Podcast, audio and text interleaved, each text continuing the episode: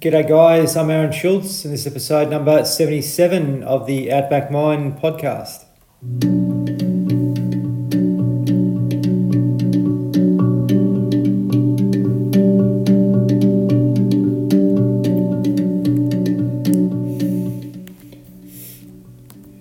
Thanks uh, so much for joining in. Jason Akermanis is my special guest today. Uh, you probably just about everyone listening to this would know Jason or know of Jason. Um, Brisbane Lions Premiership player, Brownlow medalist, um, charismatic guy, certainly an awesome footballer. Went to the Western Bulldogs, did some unbelievable things there. Um, he's had a, had a really great uh, journey, great career. Coached in uh, country Victoria or country New South Wales, Albury Wodonga area. Played footy in Tassie when I was down there. Watched him for Glenorchy when I was uh, getting about, and really loved the way he um, he went about it and, and wanted to give back to help uh, communities, rural communities, and. Um, I really believe that Jason's got a big heart, and I really think that's um, his gift to humanity. And I think we're going to tap into that a fair bit in today's conversation. Also, talk about uh, some of the mental health challenges that he observed in the AFL and maybe experienced himself um, going through some changes that he went through and uh, um, you know certainly he's got a, a lot of um, a lot of wisdom with regards to what he's seen inside and outside of football but also what he can bring to uh, humanity and, and, and men's well-being I suppose outside of football and what he's doing now. Um, yeah, so I was really keen to get Jason on. I'm, I'm so um, you know grateful for him to uh, to come on and have a chat to us today. So I'm really sure you'll enjoy this conversation. I hope you can share it with some others that may uh, benefit as well. Just want to make a special mention to our primary partners, Green Nutritionals, who supply green organic superfoods. Um, basically, really good uh, products that uh, support uh, any imbalances that we have in our life um, that can support our physical and mental health. So, I really would encourage you to check them out greennutritionals.com.au. Also, Pure Life uh, Organic Sprouted Bakery, bread that really loves you back. So, this stuff digests much better than normal bread. I'd really like you to check them out and support them. Their bread's available all around Australia. It's purelifebakery.com.au. Alrighty, listen to Jason and I going at it. I reckon you're going to uh, enjoy this one. Jason Akermanis, welcome to the Outback Mind podcast. Yeah, it's good to be here, eh, Ron? I mean, it's, uh, you know, down there, we're having a little bit of chat off air, but yes, it is always good to help brother out and, and uh, see if we can't talk about some good issues and some bad ones along the way. That's it, Aaron, mate. That's unbelievable. I'll um, I'll I'll ring a guy that used to call me that when I was at school, and uh, and he'll get a laugh out of that one. So I really appreciate you bringing back some memories, mate. we got a bloke on the podcast, the award-winning podcast that we do every week called the J Spot, and his uh, his name's Greg Blake, and uh, so I rocked in there and I called him Balaki, and and the boys, the other Jays, Jason and Jimbo, just looked at me and had no idea what I was talking about. But anyway, there's a, there's a very funny film clip on YouTube. If you look it up, it's pretty hilarious. I'll, I will, and, and it's amazing uh, that you've still got such a great sense of humour and. Um, you're still, you know, really, really vibrant. Um, you know, after all the AFL stuff you've been through and sort of settling back into normal life, mate. So um, it's going to be a good conversation between you and I here, I reckon. And um, you know, you're a country lad originally from Mildura, not too far from where I'm from in Horsham. Do you have any memory memories about being brought up there and sort of what went on for you as a young fella? Yeah, I only have a few memories. I remember being my mum had me down there. She's from Brisbane, so we came back when I was about eight, which was really good, good for all of us. I think uh, in the chances of playing, I suppose, in the Aussie Rules footy, but also because of the opportunities here. I think with her, the way it all sort of panned out wasn't a and it was an interesting 11 years for her there. She went down, she was married to John Akermanis, where her last name comes from. He was a Canadian, mm. and then had an affair and had me and my brother Rory. Rory now is uh, he's a police officer now, so you know, uh, which is quite amazing. So he used to run the best racketeering operation in high school you've ever seen. so he's really he's really gone on to do great things. But I think um, yeah, it was it was it, the, the important things with Mildura He's, uh, I'm actually one of five. So my dad had, uh, he was married. He still, well, he was married to, he passed away a couple of years ago. But uh, so I have, I had, I had sort of an older half brother, an older half sister, and a younger half sister, which I never knew at that stage. But the, the most important things that happened in Mildura was mum was really concerned about my hyperactivity and, of course, you know, just not, not sleeping much as I still do. You know, I might go to bed at 11, get up at 6. It's, it's all always been that way. When I was a kid, it was even worse. So the doctor said, uh, Mrs. Akermanis, we don't want to do anything. We're just get him into sport. So she took that on board and took me down to South Mildura Footy Club, which, of course, is the Bulldogs there, but they look like Geelong. They're pretty smart there in Mildura. But anyway, we went down there and my very first coach Casey, he, he uh, my first training session actually, I'd sort of punched 11 kids, and uh, this is before the session. He said, uh, Jason, come here, and took me down to the uh, the point post, and he said, you, mate, you can't punch kids. But by the way, if you want to learn how to play Aussie rules footy, mate, uh, and he showed me, here's the boundary line. If you don't have a left foot, you've got to come back on your right, and you'll get in trouble, and you'll, you'll get hurt. And being a slighter, very quick and skillful redhead as I was, and one of the great Vikings, I decided that that would be a good idea. And not having a dad around ever, I felt like uh, my, my coaches were my dad. So mm. I learned to kick both feet pretty much from that moment on. And then I knew it was a, it was an important asset. And then, you know, by the time we moved out of Mildura, sort of uh, 1986, I think it was, uh, it was it, it, came to Queensland and you could see straight away. I mean, by the time I was 12, I was, was able to kick 50 metres both feet for goals. Like you know, it just had the power to do that, and that's that's really the best things out of Mildura. Still got a mate or two down there, and but it's yeah, it was it's a long way away from where we live now. But I, having having been there, I've no doubt that you know, the journey of life, that was one of the benefits of actually being born in a Victorian country town, albeit on the border. Mm, absolutely. It's, it's uh, a very strong uh, footy league, or it was the Sunraysia League up there. And um, uh, it's probably a bit far from Melbourne, obviously, to attract players up there, but a lot of players back in the 80s and 90s would go there. Um, to sort of you know retire after their league careers, and I think Jimmy Jess and a few of those guys ended up up that way, and um, uh, it was a really, uh, really strong comp, and you know those older days in, in, in regional football were, were awesome. It's changed a lot now, but um, it's good that uh, you know people listening into this from those sorts of areas can get um, some good content about you know stories from people like yourself that you've actually you know lived and breathed and experienced life in that area. So I really appreciate you sharing that, mate. Yeah, we go we'd go down to the games, and my mum at, at certain stages was actually dating one of the players, and he wore number twelve. So there's a famous photo of me, which is in in one of my books, where I'm standing there watching him play. It was a pretty pretty much slower game, but very rough. And I remember there's always fights, but here I was wearing the number twelve. Ended up wearing it for most of my career with distinction. So it's kind of crazy how it all works. Mm. But yeah, she's a she's a funny old world. But Mildura, yeah, she was she was a good, hard, tough league. And even when I coached in the Ovens and Murray a few years ago, now you know that that, that had you know Gary Ablett Senior in it. That, you know you could every club had an AFL or VFL legend at that stage come up because you know there was just there was either more money or, or the same money to go to those leagues back in those days. Yeah, that's right. And, and I spent a bit of time in uh, Shepparton area, so Goulburn Valley League, and that was really strong as well. And um, uh, yeah, you know, it's it's such a good a good vibe being around those sort of you know country towns and actually being involved in, in regional footy because you've got the netball involved as well and um, I know you went down to Tassie and they didn't have the netball involved there which is really weird I, I was down there for a long time as well but uh, certainly um, yeah mate it's, it's such a you know I think it's a great thing that you actually did to, to go back to Albury and, and start coaching there and sort of give back to the community yeah, there's a few other things, but I was happy to learn to coach outside the spotlight, which I'm, I'm glad I did. Didn't quite eventuate up into the AFL, you know, which is what I expected. But you know, coaching coaching is, is takes you sort of five to ten years to get your craft, to know what you're doing, to know what to say, to know how to run a program. But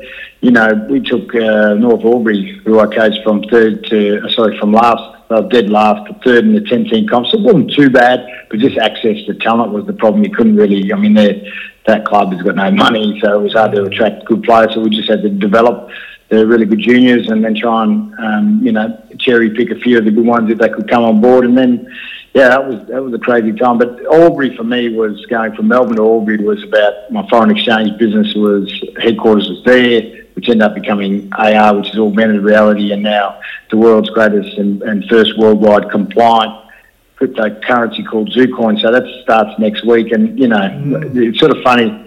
Footy, footy is the vehicle to sort of help me get there, but it's also all these other things have come off it and, and now being in real estate my day job. But it, they're, they're, those startups are all about to fly to the universe and beyond. So it's yeah, it's kind of crazy, but you know that's footy. Mm, that's true, mate. It's interesting. Uh, I'd like to hear about what happened in, in Brisbane when you arrived there. You started playing local footy and, and how the pathway ended up for you getting drafted. Yeah, when I came here, we just got there's a bit of luck. We lived at a place called Albion, which is right around the corner from at that stage the biggest Aussie rules club in Queensland called Mayne, the Mayne Tigers, who were very big down there, mm-hmm. and uh, they're now in like I don't know, some other division. But they but back then it was I just went around and, and started playing under tens, and it, it was sort of straight away. One, we didn't have enough players, so you know you're always carrying the team. But of course, the under 12s and under 14s didn't have enough players either. But my mum was really concerned that the standard wasn't as good in Queensland when I started here in that, that particular time with that league. And she said, I think, you know, which most parents wouldn't do, but my mum was like, I think for you and your development, you, you should play up. So every weekend I used to have to play on 10s, under 12s, and on uh, odd occasion under 14. So I'd be playing two and three games a weekend. But I'm also up against bigger, stronger kids, of course, in that era you know, or that age, you can see there's a, there's a difference in whoever's growing, who's not, who's developing, who's not. So for me, it was, it was certainly a baptism of fire. But the standard, certainly, once you got into the the sort of what they call the regional teams, so Brisbane, you have Met North, uh, and then you go to the, the state carnivals and under 12s, then you're playing against the Gold Coast teams, which are always really strong. Uh, and then as the 11 year old, I go and play in the Queensland team up in Darwin. And out of that particular team, or we won it. So Queensland not really renowned as a footy state, even though it really is. And we go up there and we tied with Victoria, so we shared the cup. Uh, they lost one game, I think, against us, and we lost one game. Not sure against uh, who against, but we had Clark Keating, a guy called Brent Green. Uh, we had, you know, Clint Bizzell and a bunch of these other blokes, and uh, and a guy called Simpson uh, Hamish Simpson. So those guys end up going on and playing in the AFL. So you see that how strong you get, pretty lucky or unlucky, uh, and that particular age group just had a bunch of really good players. Two years older than me is Michael Voss. So you know you'd be hearing about Michael Voss and and a couple other guys who were really you know superstars who weren't quite. Uh, they were just dominating, and Vossy at 15 was on the Bears list. I mean, he's just a superstar. So mm. that that'll give you the impression. Well, I'll, Queensland footy, if you're outside of Queensland, most people don't realise just how much talent and and skill and, and hardness that we have here in Queensland. Mm. But the, the following year we go and play in Sydney, and I was the captain under 12s, and just wasn't as strong. We didn't go as well, but it you know depending. And now the state is it produces so many great footballers. There'll be more and more, but it's sort of uh, they tend to be just a little bit underdeveloped at sort of 17, 18, so they're still good. But by 21, they're, they're you know, developed well past uh, Victorian and South Australian kids, even though the South Australian kids and Victorian kids are, are often playing uh, against men. In my year, anyway, there was no under 18s back then, or there was, but everyone wanted to play reserves or seniors. So mm. by the time I sort of come through, and I played in the National Carnival as a 16 year old in the under 17s Teal Cup. I played in Adelaide down there, had a great, great series, and I loved the place after that. And I got best on ground against WA at Footy Park, and that was sort of a really, really good game to have because then all of a sudden I'm on the radar of the Bears, the Brisbane Bears. So they asked me to train at the end of that carnival in the pre-season. So that pre-season had like Nathan Buckley, who was at the Bears at that stage. That it was his, he was coming into his first year. So we've been mates ever since then, and always sort of say good day and make sure we see how, how you going, how you're finding it. But it, it's sort of crazy to think that 12 months later, I go and play again in the National Carnival. I get an All Australian jumper for Queensland, which was a little bit rare over there in, in Perth. And then I come back, and, and back then it was the Bears had a local selection like they do with academy kids, and they said we'd like to take you outside of the draft, which means we get automatic access to you, and, and you know you'll be a what is a top 10 pick, but we'll we'll take you out, make sure no one else can get you. and You can stay here and finish your year 12. Mm. And by now, I was at one of the famous rugby union schools called Nudgee College, which has produced the most amount of Wallabies union players for Australia in the history of the world. So that's so I go there on an athletic scholarship. I never played rugby union because they always gave me crap every day. I wander around and come round for doing year 12 in 1995. I get the call up and play my first ever AFL game. Unbelievable, mate. So it really, really was a, was a nice uh, pathway and a nice journey for you by the sounds of it. And um, you, you would have arrived there obviously when the Bears were, were not travelling that well, I guess. And um, you obviously were able to transform, um, you know, that over over five or six years to, to lead into premierships. I'd like to know who was the first coach when you went there? Was it Robert Walls or was it Leigh Matthews? No, Robert Walls was my first coach, so he was. It was his last year. I sort of had had a little bit to do with Walls, but that was the old era. Those boys are lunatics. I mean, they they give it to you about anything. They would just and they'd scream and shout. And you know, Norm Dare and a few of these other guys who were floating around. And I think Wallsy, to his credit, really changed the culture and got the whole place going. So even if you look back in the Bears in '93, they were starting to get some scalps. '94 was much better. And 95, my first year, they had a, we had a really good squad. We ended up uh, oh, we got stuck into, we won seven of the last eight games. Wallsy had said he was going to go back to Victoria, which suited me because I thought he was a lunatic. But the group just, uh, he backed off to training and mate, we only lost one game, which was actually against Carlton, who won that year. And then we played Carlton in the old system, so it was first, first, eighth, uh, instead of like it is now, where if you're eighth, you'd play fifth. Mate, we were the we were the second best team in the comp that year. We ended up uh, just losing by 13 points in that final. And we're the only team that got within 60 points of Carlton. They flogged everyone. They were a really good team. So mm. you could see what walls he had built, uh, which is a bit of a shame because he left in some ways for, for all the hard work he did. But then we had 96 came. We got John Northey out of Richmond. John was John took us to third spot in the prelim final the next year. The following year, we didn't do so well. We went eighth, and then in his last year, he got sacked with about eight games to go, and we, we come we won the wooden spoon. I think Mm. From that point on, like John was just a guy who'd change, you know, you'd work all week with a game plan and then a quarter time he'd just change it. So mm. he didn't really, a lot of the older guys weren't really gelling with him and, and he certainly didn't have the the players on side. So we had Roger Merrett who looked like he was going to get the job for those last seven or eight games and then out of nowhere, Andrew Olin, who was our CEO, of course, who went down and was the CEO also at Sydney Swans, he jumped some fences and, and did a lot of things and, and talked to Leigh Matthews and, and Leigh said no a bunch of times, but eventually Leigh started to come around and then uh, we were able to secure Leigh and Leigh Matthews coming out of what was like he obviously coached Collingwood's premiership but got sacked a few years later. He was in the media, life was pretty good. So Andrew did a, a great job to get uh, Leigh at the end of '98, and no doubt Leigh had a really good plan. I don't think he knew that the list was going to be as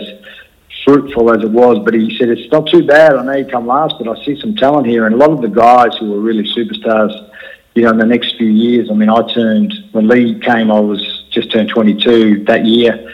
And you've got Simon Black gets drafted. Obviously, Vossi is now 24. He's starting to come into his prime. And out of that team that come last, we only added like literally three players to that premiership team. It's like the least amount of players ever to go from last to first. We had Martin Pike come. He was a free agent, so we got him out of where he was. I think he was at North Melbourne at that stage. Uh, we had Mal Michael, who was, a, you know, I grew up with Mal. Mal and I played in all the rep teams growing up. He was in the state team. I don't even know how he didn't get on the Bears list at the time, but obviously they, they thought he was a bit bit raw. He go down to Collingwood, gets on the bloody the rookie list, and ends up, you know, becoming a really good senior AFL player and a great defender. And then he comes to us.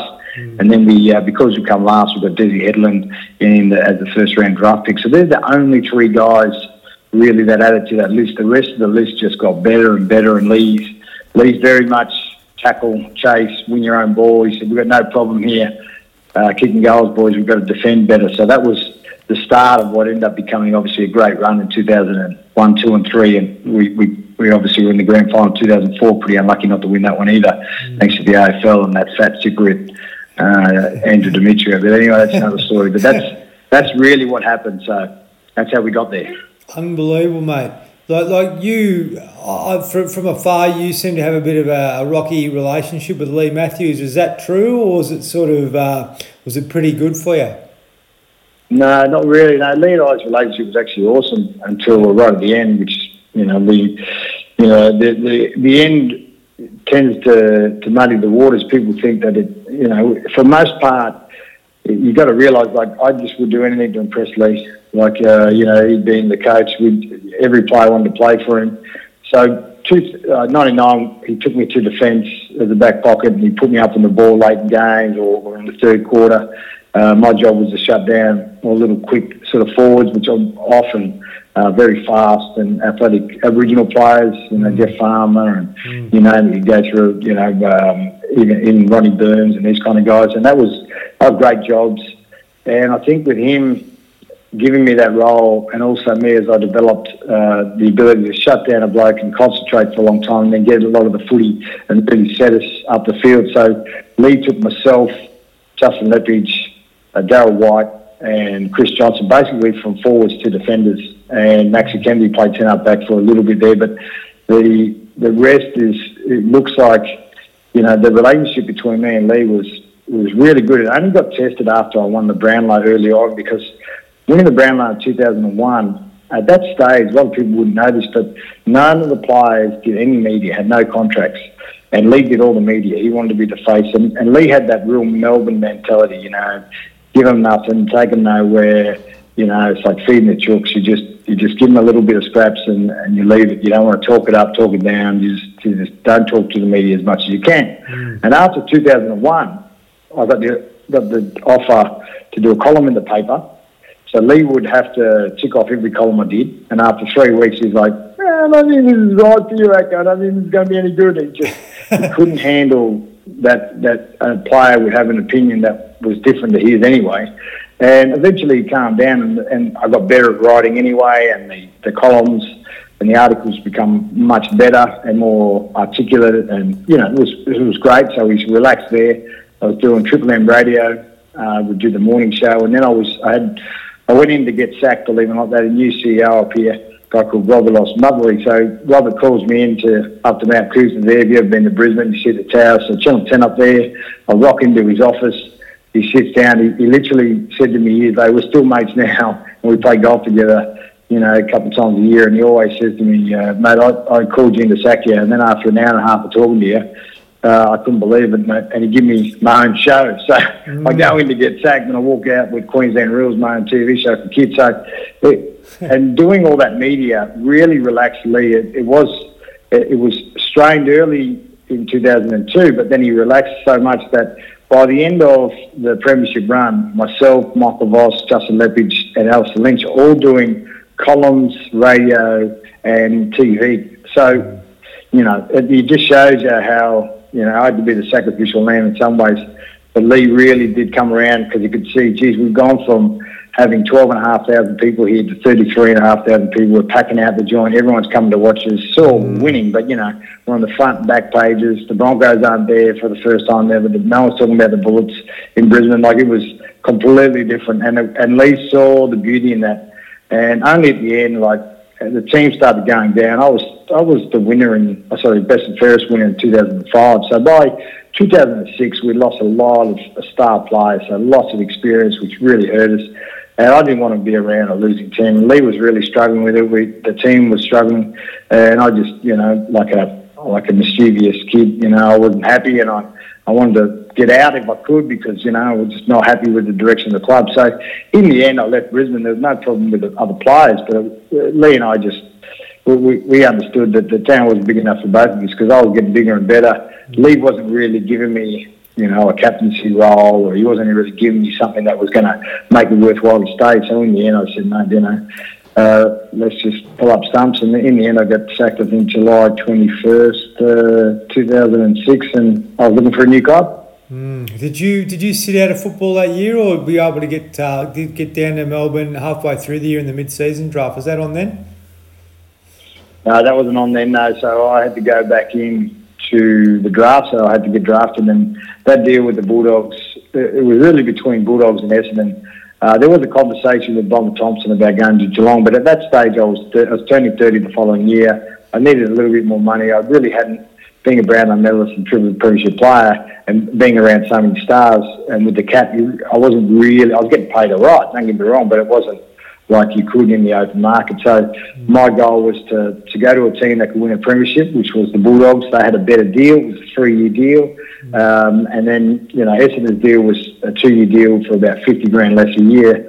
But I was worried they're going to sack Kevin Sheedy, and it turns out, a, a, well, a year later they did. Mm. And I didn't really want to be in that changeover because when new coaches come in, they start to, you know, they train, they train you harder. They, you know, when I was 30, I needed a, a better balanced program. So I ended up choosing the Bulldogs, and yeah, I just it was done literally. I think it was in the first thirty seconds of, of that the old period where you used to do your trades. And in in the AFL, the reason the AFL system works is uh, so it's against the law, for example, Aaron, that you can't. If you want to work somewhere, no one can tell you where. So your employer can't say, "Well, you can't work there."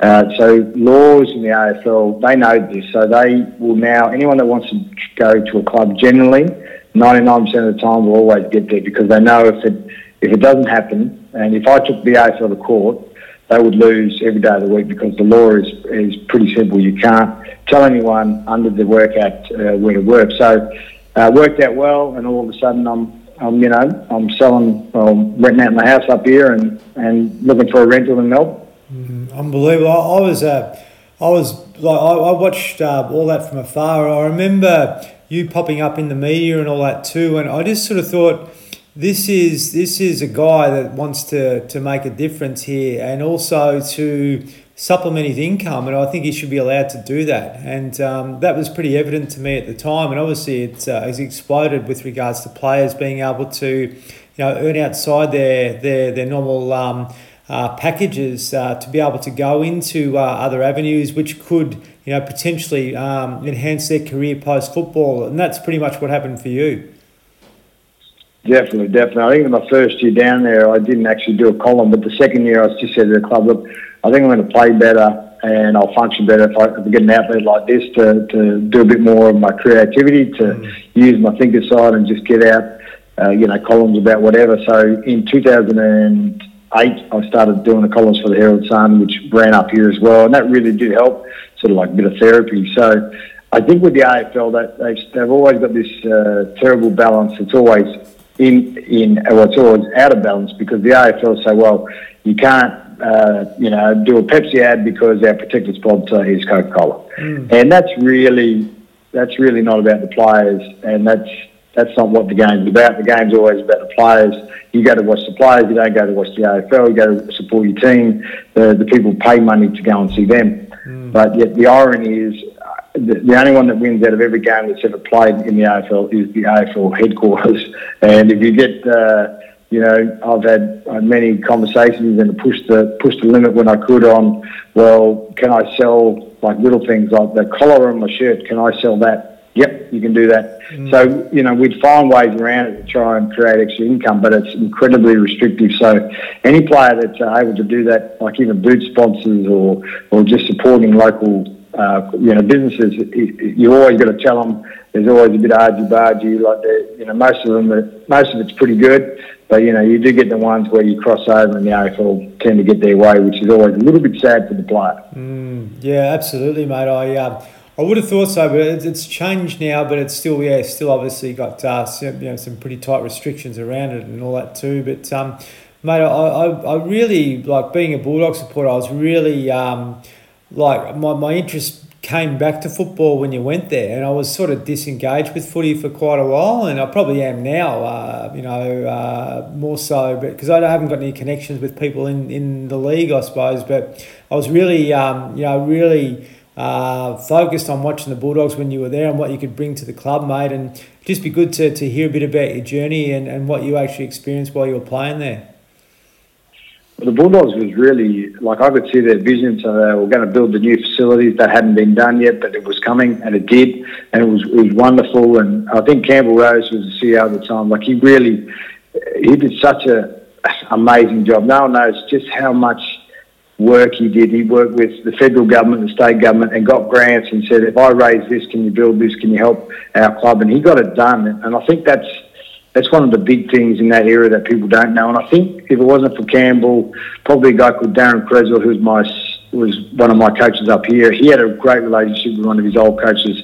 in Rodney Eade, and Rocket was probably not normally like to go after a guy like me because I, you know, I don't put up with any shit. I don't suffer, you know, I don't suffer fools. If you say it's this and I don't agree, I'll just say, well, can you look at it like this? And I'm not being I would give my points and I would say, you know, I think we could do this better. I'm out there playing. Can we do this? Can we do that? Rodney's not really a guy that's very accepting of that, but because I was an experienced player, because of Kreza, uh, he was he was good to work with for the large majority.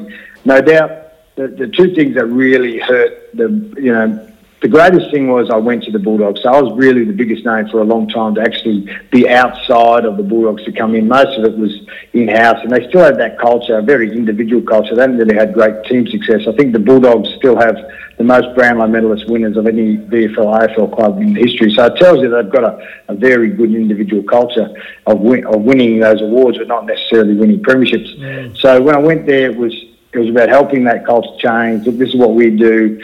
You know, consider it and for the, the majority of that first year wasn't too bad, but those next few years, 2008, 2009, I was leading goal kicker in 2009. And then, then Big Bad Baz, uh, you know, my great mate Barry Hall came, and and everyone just sort of. I went from kicking, you know, 49, 50 goals the year before, and getting an extra year on my contract. It was only a three-year deal, and Barry coming really hurt my supply. And, unless you're going up into the midfield, it's going to be you know harder to get kicked, etc. Like there's a little bit going on. So it was good and bad. And then the two things that hurt the Bulldogs in my mind was one, they they had this. Uh, hang on, mate. right. Uh, they had this, uh, you know, this handstands two individual culture. Yeah. And they decided, I said, look, I'm happy to do what you guys want, but it doesn't mean a bunch of shit, to be honest. Uh, when we went at home, I'll do a handstand, and they, they stopped that. And I said, look, I'll, I'll, I'm, a team player, I always have been, and, you know, I'm happy to stop it. But that just showed you that, that they were so starved of success. They were trying to control everything, micromanage it. And in the last year, I wrote a column, um, a very famous column about uh, homosexuality in footy, which is not a big issue. I was, you know, just saying my point of view. Uh, geez, didn't I get some some hate and some backlash, not just from the public, but it was actually came from within the group. Mm. And then um, they tried to stop me from doing my columns.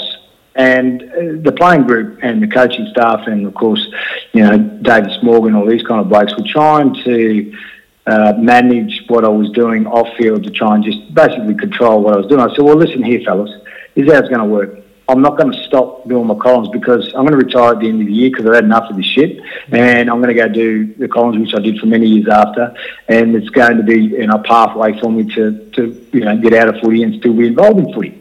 And they just had the biggest sissy fit you wouldn't believe it. And it was such poor leadership. I can't tell you how frustrating it was. Mm. And I'm telling you, I said, you guys, I'm telling you, like uh, you know, so I was really um, straight back up, and I said, mate, you know, I know what I'm doing. I've been doing it for a long time, and as you can see, uh, last time I looked, I'm, I've got some success to back that up. So what works for me works for me. It might not work for you, but you're not doing what I'm doing. So why don't you just settle down and let's just go play footy? And and that really caused a lot of problems with the with the playing group. And I sort of got them offside. I had the leadership offside, and all of a sudden, uh, the worst thing happened. I, I got injured, and then you know they cracked the sad, they end up in the twos, and then you know basically the playing group said no, um, we can't we can't see you back on the field. And it was actually coming for a couple of players who basically just souped it up, and I just said, oh fine, look, if you're going to be like that, uh, and you know I get called into a meeting, and you've got all these. You've got, you know, the CEO, you've got the bloody coach, you've got all these assistant coaches, you've got all these wankers in there, David Morgan, these kind of idiots and they said, no, there's no, we're going to sack you. And I'm like, that's a bad idea. And it was horrible because mm. no one likes to get rejected. But in the end, we made the prelim and they could have done with me because we got injured, a couple of injuries late in the year that, you know, was coming good anyway. And it was just, it was just a sad end, and I never got a chance to go and thank the fans like they do now. They do it really well now, last game and all that kind of stuff. So mm. it, that was uh, still burns in my soul a bit, but that's life mm. uh, at, at, the AFL at that time. The irony, though, Aaron, was they were sponsored by WorkSafe, which is all about know, not bullying, um, you know, your, your employees, etc. And all the all the Bulldogs were doing was bullying the crap out of me because I didn't mm. I didn't want to do what they said, even though I was doing nothing wrong. Yeah. Yeah, makes sense. Absolutely, mate. I, I don't worry. That that uh, that sort of uh, leadership mentality is is really um, the the colonial system which which governs business and it governs government and so forth too. So unfortunately, that that has changed. Uh, oh, sorry. Unfortunately, that hasn't changed uh, when it comes to exiting people out of the system, and it's a really uh, a, a, a terrible fear based approach, you know. Um, and it's, it's, it's still it still goes on now. But uh, I think you know one of my, my missions is to actually like help help change that because I've sort of uh, been in roles and the same things happened to me uh, as you. So I was really compassionate to see what happened to you at the time. And uh, I just really believe that uh, there's got to be better ways to manage people that uh, that is more heart centered rather than actually like just ruthless like that at the end of the day. Yeah, definitely. I mean, it's not.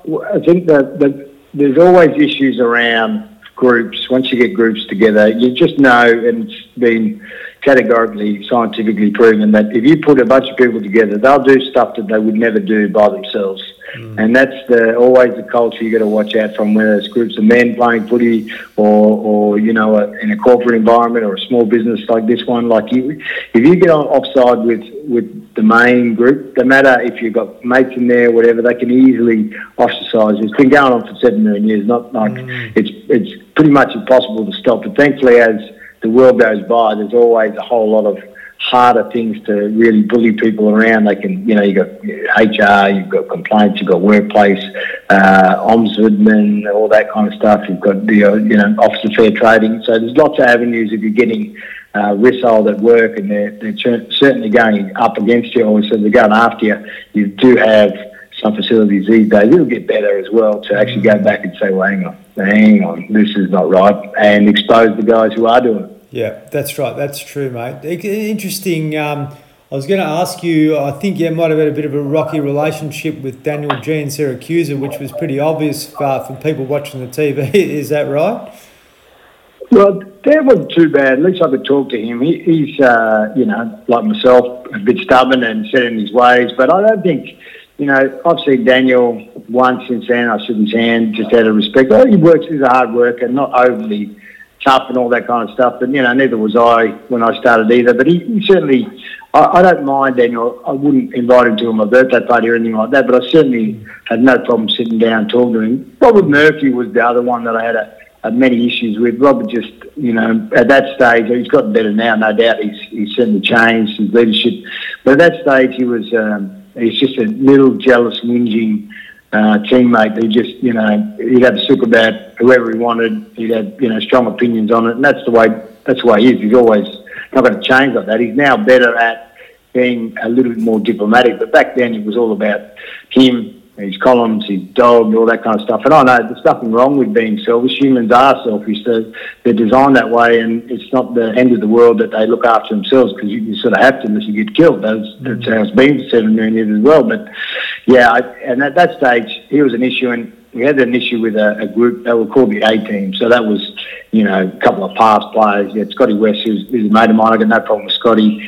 Uh, even in Brad Johnson, he was my captain. Brad's a wonderful guy, but you know he was in that group, and he sort of, unfortunately for him, was put in the middle between that group and myself. And as a captain, he had to give me the bad news, and I'm like, mate, you know these blokes aren't that tough. They're coming through you. Come on, man.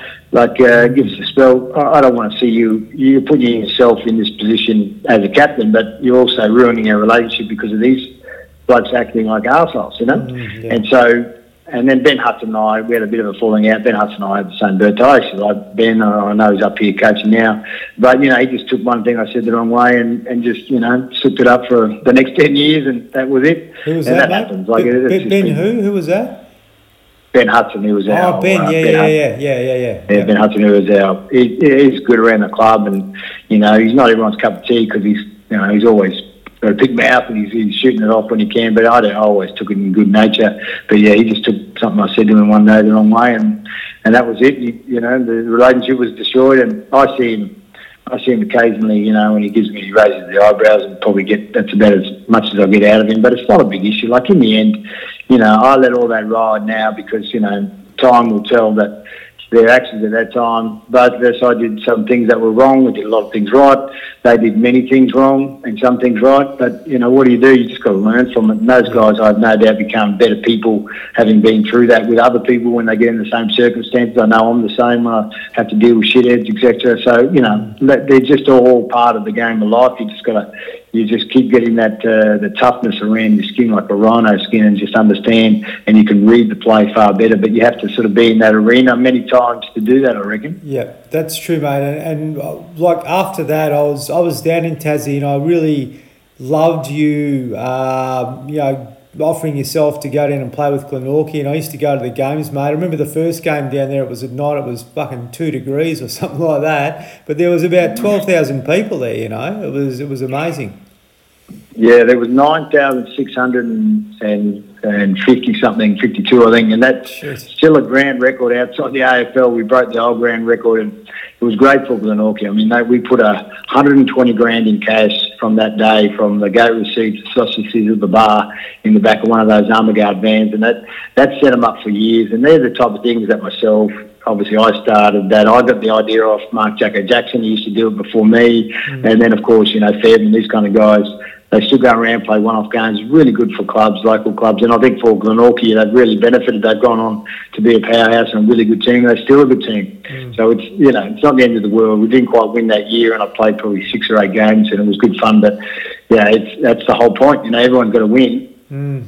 Oh, that's it, mate. I remember like Ben Reynolds was playing and Jay Bowden and um, a lot of those good young fellas, you know, that played for the Devils when they were getting about. And that was the other good thing about Tassie when the VFL team was firing, mate. That was that was awesome down there.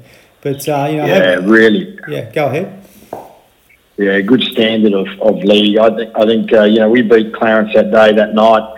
Uh, Clarence went on, I think, to win the flag that year. I mean, they're a good side, they're, they're a powerhouse. But you know, it was it was good for all of them, and it was uh, it was good for for us just to you know have that little bit of bonding. And we still talk about it. Even when I go to Tassie now, we still talk to people about it. Mm. Oh, mate, it was it was tremendous, and I, I, you know, it was such a, a good thing for our mental health to be able to, to go to, to football and just uh, forget about the cares of the world, you know, um, and to have you know you down there and. Um, uh, and that sort of content, and it's amazing how communities sort of gel together when uh, when there is a, focal point, and um, you know that that sort of brought life back into the TFL or TSL, whatever it was. Um, and I just really, uh, yeah, I'm really grateful that you were able to go and do something like that, mate. So it shows me you've got such a big heart, you know, outside of footy, I guess, at the end of the day. Well, in the end, the beauty, as I said, you know, we all win. I, it's great for me. I have, you know, I've got a team to go to. You get a few dollars to play, and the club can make money. And there was only one club I ever played for in the, I don't know, 30, 50 games. I don't know how many clubs I played for, but the only one club broke even. Everyone else made good money on the day, and I think that's that's indicative of what myself and Fev and anyone else who wants to do it is you, you, you know, blokes that don't need it. I know blokes like, say, who's retired, whether it's uh, Chris Judd, but if Chris Judd or, or Ben Cousins, probably not Ben Cousins because you don't know what planet he's on, but, but, but those kind of stars in that era, even Barry Hall's done that, and, you know, oh man, it's, it's been crazy good for all the clubs, and it's hard to get them, and I know we played in the Ovens and Murray, we had eight ex-AFL players playing for Albury, which is the opposition who win every year because they get all the money. And those guys, though, for them, they've got a job, they get paid well, play footy. Like it's it's a good little sort of uh, intermediary between your AFL career, your transfer still in footy, and then you end up going back into normal life where you're not really part of the footy culture. It's, it could be good. So I see a lot of benefit. Mm, absolutely, mate. I, I think it's tremendous, and you you need to be proud uh, of yourself uh, for everything that you've brought to football outside of you know the the on field time and uh, and pardon me, and how much. Uh, you know that you've actually given to the game and, and how much the game's given you, you know, from when you sort of started off back in Mildura at that time, and just how things have uh, evolved for you uh, over the journey, mate. Because Geez, that, that guy teaching you or telling you how to kick both feet uh, when you're age eight or nine has had a tremendous impact on uh, on on you know footballers in general, but also you know young guys coming through watching you uh, go about it as well, mate. So I'm really uh, really grateful for your time, and, and you know I, I wish you all the best with what uh, whatever um, you know happens for for Jason Akermanis moving forward, mate, because. Um, you, you, you've su- you've got such good mental health. That's one thing that came to me uh, as we were talking here. You know, uh, you, you, you- you're very solid. You're very passionate about your life and what you do, and uh, mate, you, you've got to you've got to be um, uh, commended for that because mental health in, in this day and age, people go up and down like yo-yos, but you seem to have uh, been able to manage yourself really, really well. Well, uh, I'll leave you with this, just so you know. Uh, this is this is the the old older Yoda in me, just talking about just my 44 years of experience, plus learning from from people who are older than me, quite successful, and And mental health is a bit of a myth, and I don't mean that to say, well, we don't we, we don't sort of see your you having a bad day or you're feeling bad, etc., etc. I know some people have you know other reasons to be down, etc. But it's these things are so true for all of humanity. Every sovereign individual has to have it. So they have to have a purpose, which seems simple, but you know, getting up, uh, well, not just a plan, but a purpose, somewhere to go, something to be involved in. So groups are great, footy clubs, netball clubs, golf clubs, uh, your mates you, you catch up with regularly. Then you need uh, so you've got purpose and you've got mastery of craft. So you've got to have something you must master. So whether you see people who dominate their careers end up, you know, uh, going out and learning the guitar or the ukulele, because humans love to learn things that is hard, but it will also love to master stuff. So we need that to do outside of our normal. Once you master a certain job or whatever you've got, you, you need to keep going forward and find something else to do. And then, of course, you've got autonomy. And autonomy is that you will still work hard. You work hard in your own way. So if I'm there looking over your shoulder every day, then you're not probably going to respond real well. But if I leave you to your own devices, you work out when and how to work really hard. And, and when you get in those certain zones that you just go hammer and tong, and that's better for you because then you'll know when to back off and you learn that as you go. So if you can remember those three things, purpose, mastery, craft, and of course autonomy, uh, your life will be always better. And I always say, you know, Phil Jauncey, Dr. Phil Jauncey would always say that emotions last on average about 90 seconds. So, you know, if you feel bad, just wait a minute and a half, you'll be sweet. Yes. And think about something else and look forward to something. And that's whether it's holiday or, you know, catching up with friends or, you, or your partner, whatever it is. So if you can get those things in your life, there's no doubt you'll have way better good days than bad. And I think the journey of life has everything. So every everything good also has bad. That's the Zen Buddhism style. You know, even the bad things have good in them. Mm. So everything has both good and bad. So no matter how what happens, you've got to look at the both sides. Even when you're flying and you're making millions, or you made a billion dollars and your company's going great, the other side is all the years of work you have to put in and invest and sacrifice to get it done. And that's there's always something in there that you must remember, and it'll keep you balanced. Yeah, mate, that's that's beautifully said, and and that that's that's really really essence of it all. You know, we we have we have peaks and troughs consistently, but if you can do things that keep you grounded every day, then all of a sudden, you know, your life will will expand and, and you'll, you'll you'll continue to improve um, uh, as an individual, and not only you benefits, but every, everyone else benefits around you from that, mate. So I'm really, really grateful that we've had this conversation, Jason. It's really lifted me up, so I, I appreciate that, and uh, I'm sure we're going to have a, another yak in the future. So I'm really grateful for your time. Anytime, Aaron. You know I've got to go to the next appointment, but I, I thank you so much for your 48 minutes and 33 seconds, brother. Guys, thanks so much for listening in. Uh, geez, I, as I said, I, I think this guy is, you know, he's he's one out of the box. He's he's you know, he's been controversial and, and so forth with regards to his beliefs, but, you know, he's very, very um, passionate about what he does and what he does believe in, and, and the impact that he's had on other people's lives has been significant uh, on and off the fields. Uh, and I just think that his mental health is really good, and, and, and there's something that we can all take away from that, you know. So some of the suggestions that he sort of left us with, uh, left us with, uh, you know, quite uh, quite important. So I really uh, encourage you to maybe explore some of those. If you'd like to reach out to me, uh, support at backmind.com.au. Check out the new website at backmind.com.au. Some awesome guests still coming, so really appreciate your feedback on this podcast. And if there's anyone in your community that you believe would be a good person to speak to, I'd love to hear from you and um, maybe uh, explore that. So thanks very much. We'll talk to you soon. Cheers.